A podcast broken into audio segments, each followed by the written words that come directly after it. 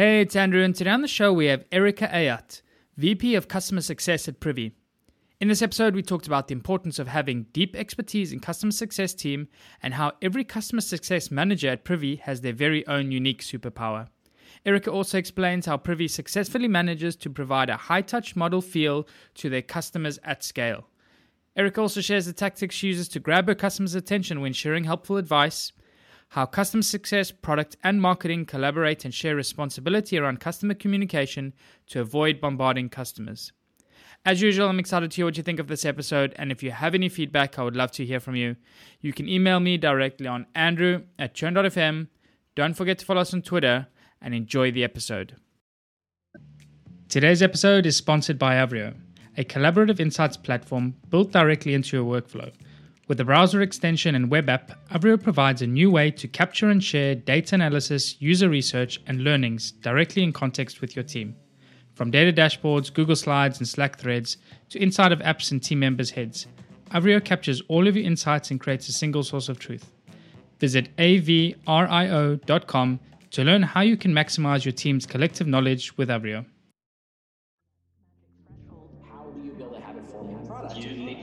These these different. You don't just gun for revenue in the door. This is Churn.fm, the podcast for subscription economy pros. Each week, we hear how the world's fastest growing companies are tackling churn and using retention to fuel their growth. How do you build a habit forming product? We crossed over that magic threshold to negative churn. You need to invest in customer success. It always comes down to, to retention and engagement. Completely bootstrap, profitable, and growing strategies, tactics, and ideas brought together to help your business thrive in the subscription economy. I'm your host, Andrew Michael, and here's today's episode. Hey, Erica, welcome to the show. Hello, nice to be here. It's great to have you. Uh, for the listeners, Erica is the VP of Customer Success at Privy. Privy provides website conversion, market, email marketing, and messaging tools for small brands to sell more online. They have over 500,000 businesses from 180 plus countries and have generated more than $3.9 billion in sales with Privy. Prior to Privy, Erica was the Director of Customer Success Strategy at Curata, a Customer Success Executive at Hootsuite, and a Senior Social Media Marketing Manager at Constant Contact. So my first question for Eric is How has your background in marketing helped with your role in customer success? Oh my goodness. I, I think it's helped immensely. And that's because I have my roles in customer success have been at marketing, martech oriented or e-commerce oriented companies. And, and that's actually how I got the job at Hootsuite is that I was a customer. I was able to use the tool very well and explain to others how to, you know, be successful from both a strategic and a technical perspective. I had been one of their very first enterprise customers. And after doing that for a number of years, they asked me to, hey, do you want to come on over and, and help us help us sell this or, or be on, on the uh, the CS side. It was really my gateway into CS, and that's something that has that philosophy of domain expertise is something that I feel really strongly about when hiring CSMs for my team or, or other roles in the CS organization. Yeah, absolutely. I think that this is a common theme I've noticed on the show as well, specifically from those breaking out from other sectors and moving into customer success. Typically, they were a previous client of the product that they joined. They had really strong domain expertise uh, for the product mm-hmm. or service. And it was a natural and easy move for them then to get into sort of helping mm-hmm. customers be successful with their product or service when they themselves had already been successful with the product or service. I, I think it just makes CS so much less formulaic because I think we've all a lot of people have had that experience when your your account manager, your CSM is working with you, and you can tell that the uh, strategic recommendations that they're giving you are like the three bullet points that they had on their their list, and it's not necessarily coming from that place deep expertise. So I think it just feels a lot more real to the customer, and they can there's a deeper sense of empathy if they can say, "Hey, I've been in your shoes." Or I've done something, or at least even if they haven't done that exact thing, it's something that is uh, at least adjacent, and they can more easily apply their knowledge and background to the goals and the challenges that the customer is having. And also empathize as well at the end of the mm-hmm. day. I understand mm-hmm. those challenges a lot better, the pain points. So you mentioned like this is something you take seriously as well, like when you're looking to hire to bring people on the mm-hmm. team. Mm-hmm. What does that look like for you? Let's just say, for example, now at Privy, you're hiring, you're trying to bring new CSM. What are some of the expectations you expect uh, new CSMs to have joining the team? Yeah, yeah. I, I, will start out off by saying that I do think it is important to have an open mind. I'm not super rigid about you have to have, you must have these three characteristics because I think you can come to the table with any collection of applicable skills and be successful. But we've had a lot of folks on the team who have been hands on marketers before. We've had a number of people on the team who actually have run their own e commerce businesses which is extremely valuable experience. That's direct experience that's related to our customers. Having a background in the ecosystem of tools and how marketing and e-commerce tools work is very helpful. One, one person on my team has a strong background in advertising, which might seem like, oh, that's a little bit you know further afield but it's not because again they understand the ecosystem they understand how for example, like user identity works. And, and one of the main challenges that a lot of our customers have is driving traffic to their site. And so they have that, that wider background and having that variety of experiences on the team where they're just not all cookie cutter. Actually, I, I call it everyone has their own superpower on the team and we can learn from each other. And that just makes us all stronger when we all stronger. have a piece of it. Yeah. Yeah, I think it's because it's one of those interesting things, the customer success role, uh, because in a lot of ways, like it's still a very early industry. It's still the industry. Mm. It's still a very like um, new role, when relative new, when other defined roles like marketing have been around for decades, and still like people at the end of the day also trying to figure out what works for them, what doesn't. Like mm. I know obviously it also will depend quite a bit on the type of model that you bring into with your CS. Is it high touch? Is it low touch? Like uh, how you're interacting with your customers. And I know we discussed before the show as well that you have a very low touch, obviously having trying to serve 500,000 uh, businesses, but managed to get good scale. What are some of the skills you're looking for when bringing team members in dealing with this type of volume of customers and how are the team then expected to serve and work with over 500,000 businesses? Yeah, yeah. So I would say first of all with with a large volume business like ours, it's not a monolithic model, so we do have different types of models. Some of them are lower touch than others.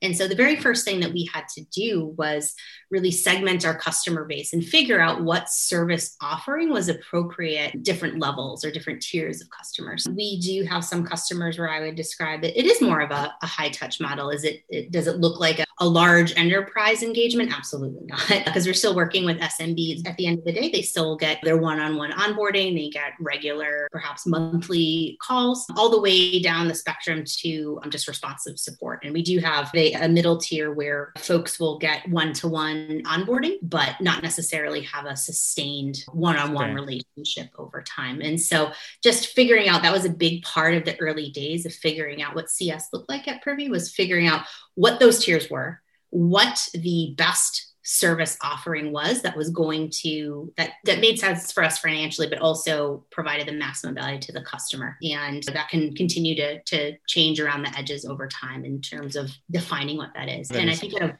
oh sorry yeah no I, no I just want to jump in quickly and ask you like what were some of those criteria that you set mm. to set the levels? I think because starting out like it can be a little bit daunting like how do you get yeah. these segments in place? How do you ensure that you are distributing the right resources to make sure you're measuring the roi at the end of it? What did that look like? What were they? Yeah yeah. So in terms of where we started i knew the very first thing that we had to do was to get an excellent support team in place like just get responsive down. Responsive and then also self-serve resources because our customer base was so large. So those were that was step one and closely step two. Putting out the fires. Um, exactly exactly. Because and then once we got that in place then we could figure out that tiering. And to start off to, to answer your question directly it was it was it was not super elegant. It basically was like if you're paying if you're paying us more money, then we'll give you more time, essentially, which is, I think, how a lot of customer success teams start off, especially when it's early days. You do everything you can to hang on to those the, those larger clients. I do think it's pretty common to, in some senses, overserve your early large customer base. But so really, that criteria was MRR or ARR, depending on what level of uh, contract they have. That was number one. number two, I think as we started to look at it, there were a few other factors which allowed us to understand what was a best fit customer for us. And that's the beauty of working at a volume business is that, in a sense, we get to choose our customers for the different tiers, right? Like we're yeah. not taking on those 500,000. So another indicator for us is did they come in did they become a customer through a self-serve motion or did they become a customer through a sales motion through a salesperson. And we've found that folks, uh, the customers who who join Privy and they've already had a sales conversation or two are much better positioned because first of all, they already have a much stronger background in what Privy is, why they're here, why they bought, all that sort of stuff. And so we could get going on delivering value for them almost immediately. That doesn't mean that's impossible for folks who come in through another sort of a sales motion, but it's a lot harder. And, and sometimes what can end up happening is that you're actually playing that sales function instead of playing the CS function. Yes. Yeah. Yeah yeah so there's that and then in some cases we there may be folks maybe customers who came in through self-serve but they're showing some really great body language in terms of they're using the product really well or showing the beginnings of using the product really well and they're very active and so that's they're seeing some success. So that's when we might say oh you know what? They're getting like a good amount of success on their own. We know we could make them exponentially more successful if we engage them proactively. So there are a number of indicators there too that we would use to reach out to those types of customers.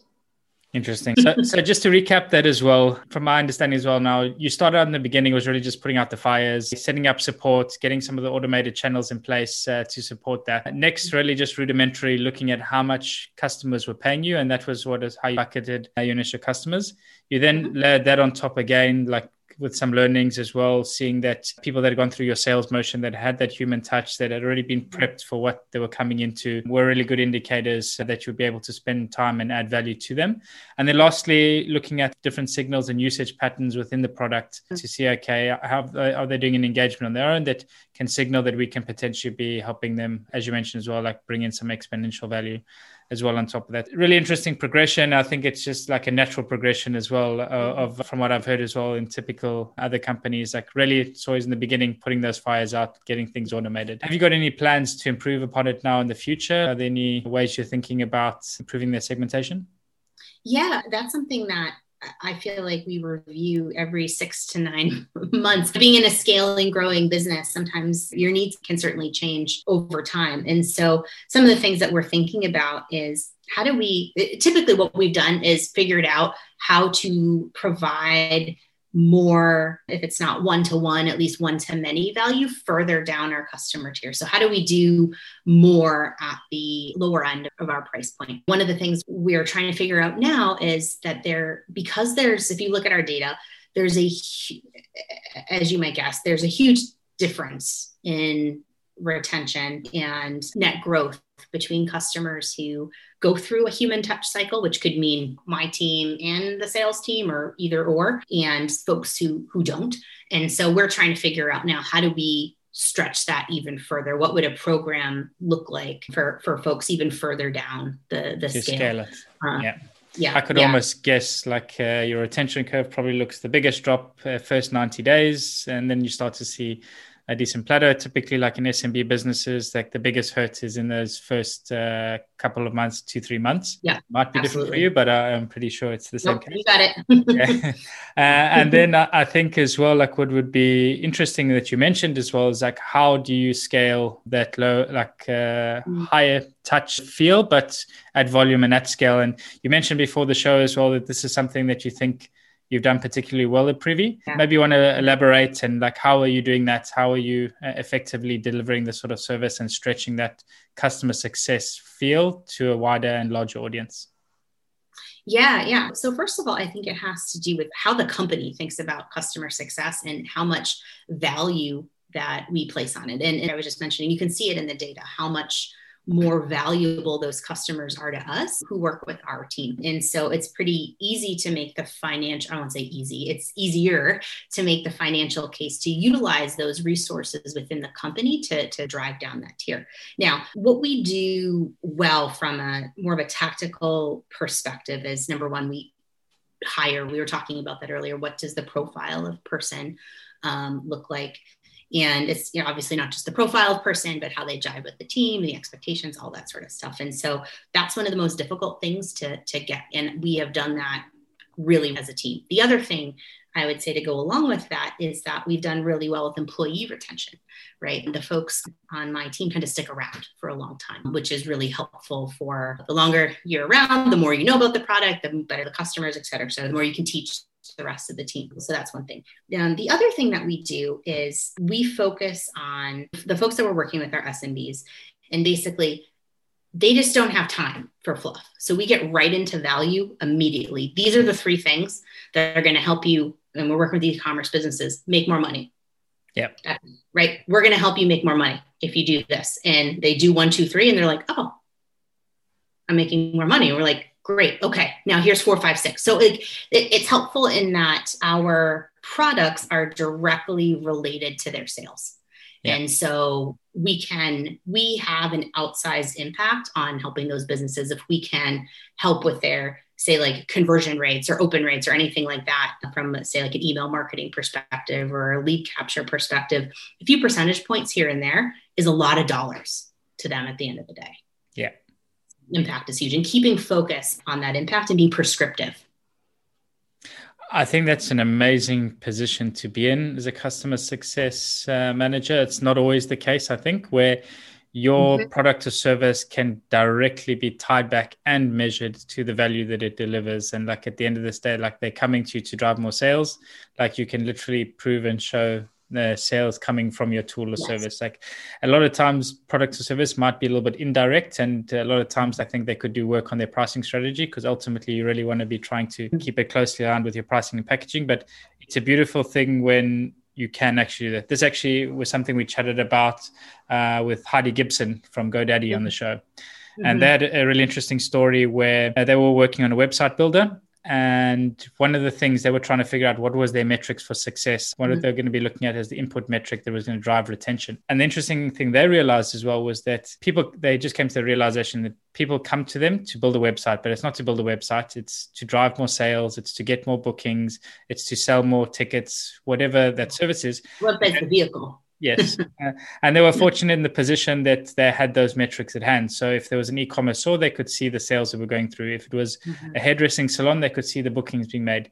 And then they started working backwards and said okay like the most successful websites on our site and most sales that they're doing have social channels connected. That was one indicator. So first thing they did was start driving people to social ones. But really interesting, like when you are able to articulate and measure the actual value you're delivering a customer, then it makes it so much easier to develop the strategies that you're going to work on and help them. You mentioned a couple of things. Do you have playbooks in place, like uh, with your CSMs, like when they go and call with customers?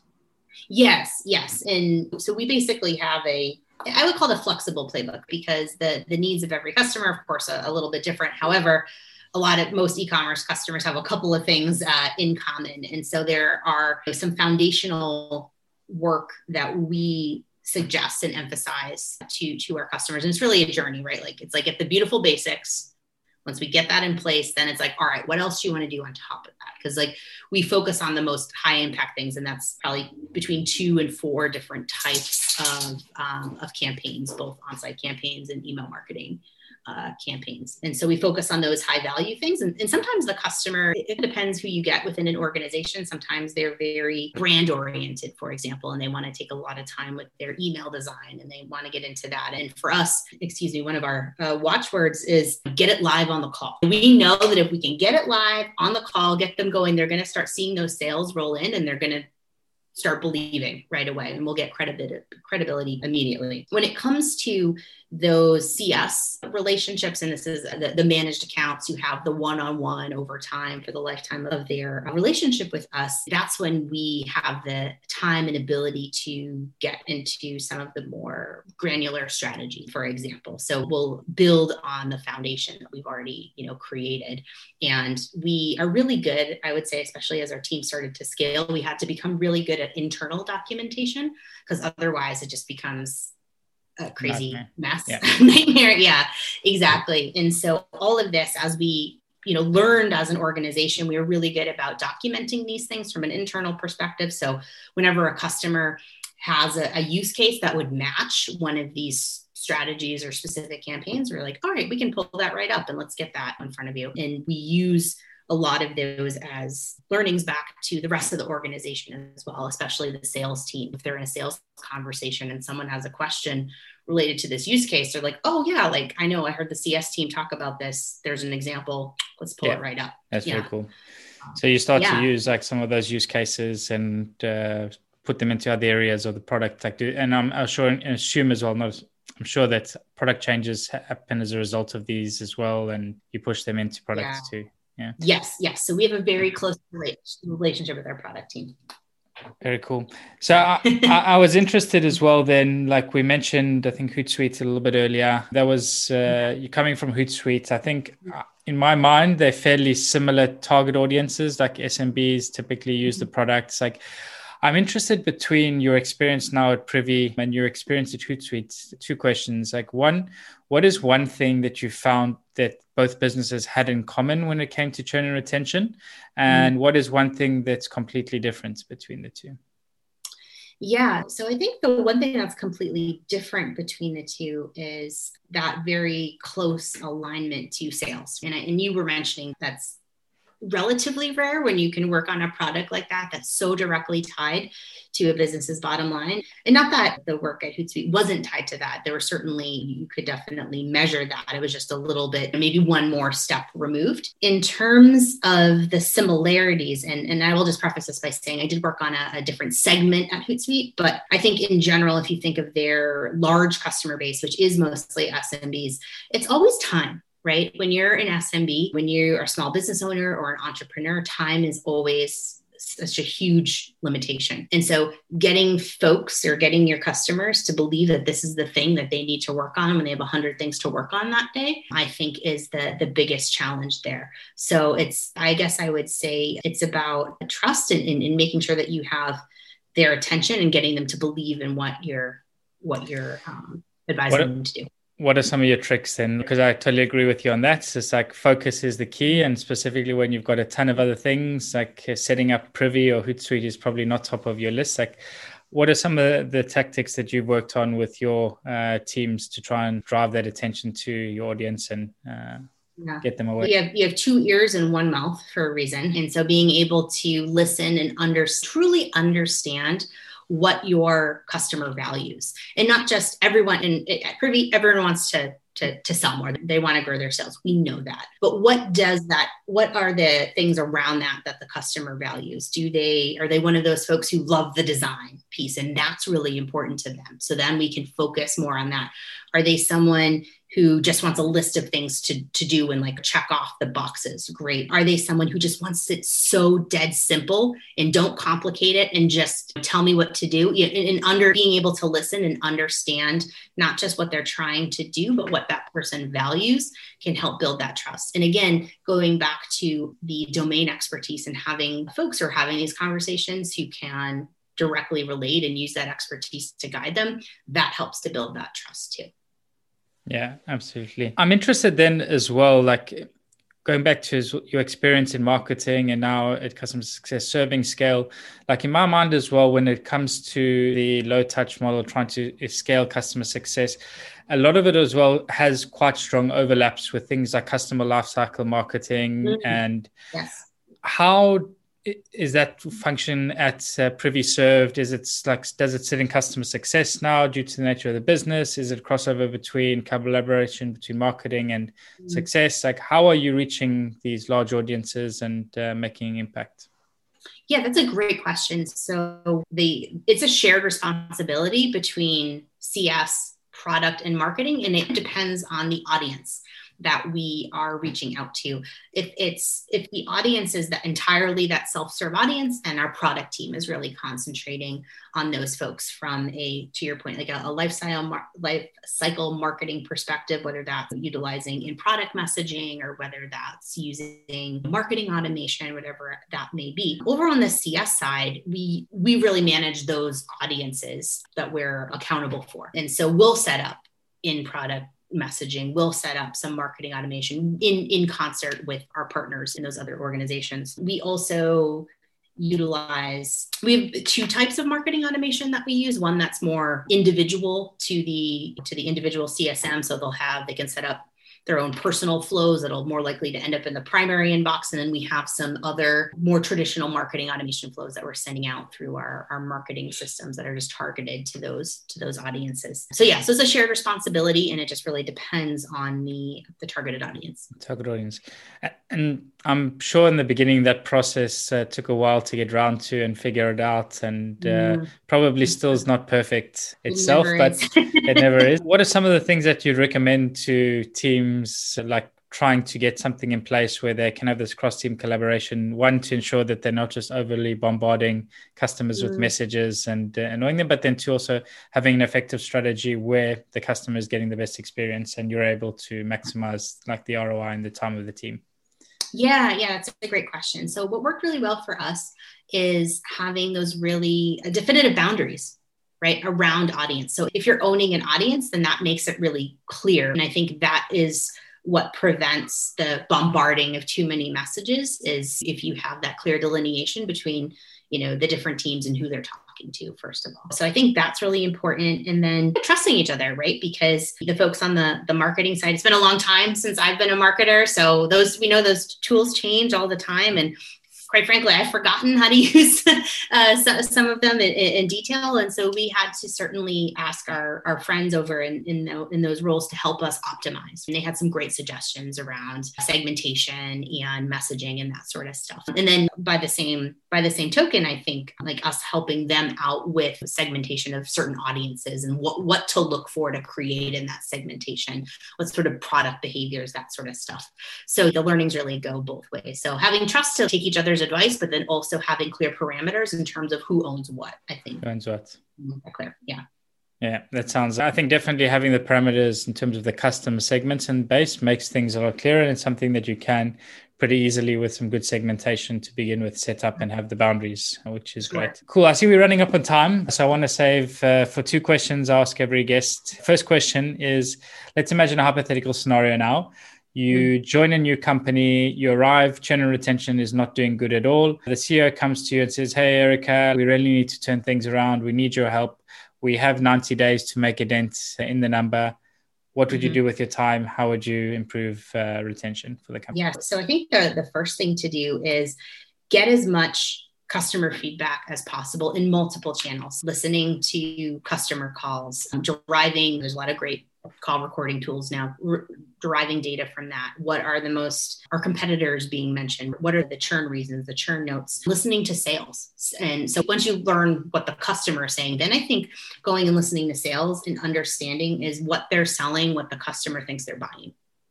And understanding that. And then basically trying to understand if both sides of the house are speaking the same language or if the sometimes it can happen where the the company thinks that they have built a value around this one thing, but the customer is actually saying it's this really adjacent thing is the thing that's valuable to me.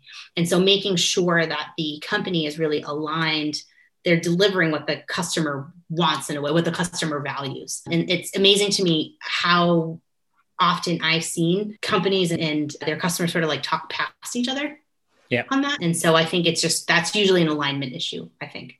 Absolutely. We actually had Steli Efti on the show from close.com.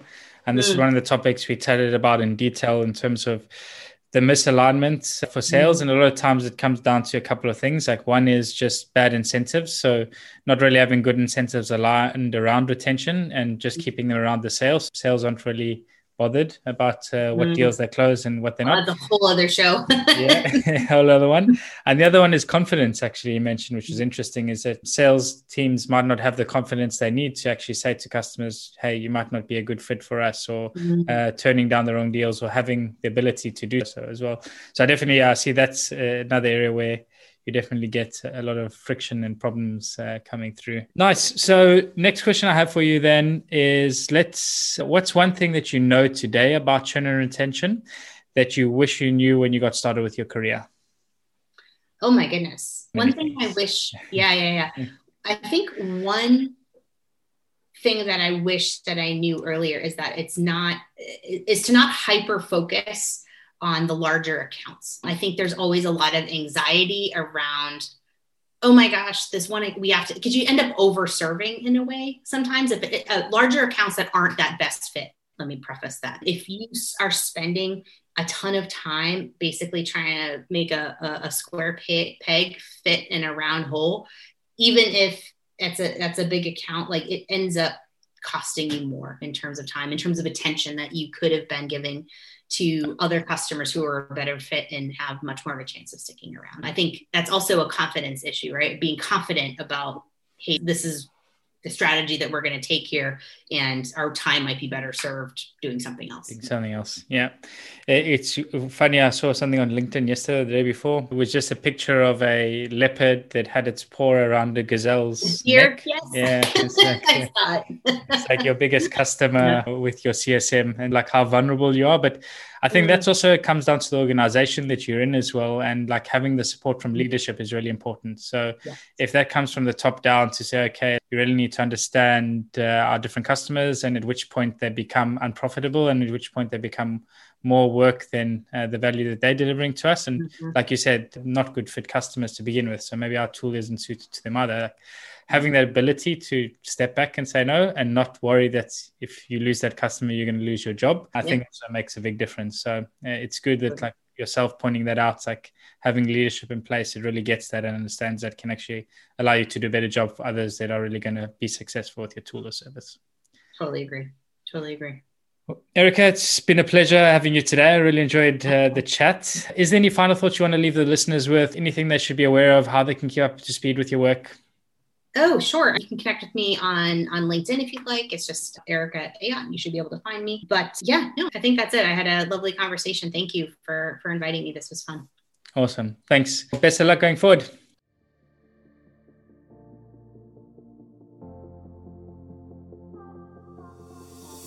And that's a wrap for the show today with me, Andrew Michael. I really hope you enjoyed it and you're able to pull out something valuable for your business. To keep up to date with Churn.fm, and be notified about new episodes, blog posts, and more, subscribe to our mailing list by visiting churn.fm. Also, don't forget to subscribe to our show on iTunes, Google Play, or wherever you listen to your podcasts. If you have any feedback, good or bad, I would love to hear from you, and you can provide your blunt, direct feedback by sending it to Andrew at churn.fm. Lastly, but most importantly, if you enjoyed this episode, please share it and leave a review, as it really helps get the word out and grow the community. Thanks again for listening. See you again next week.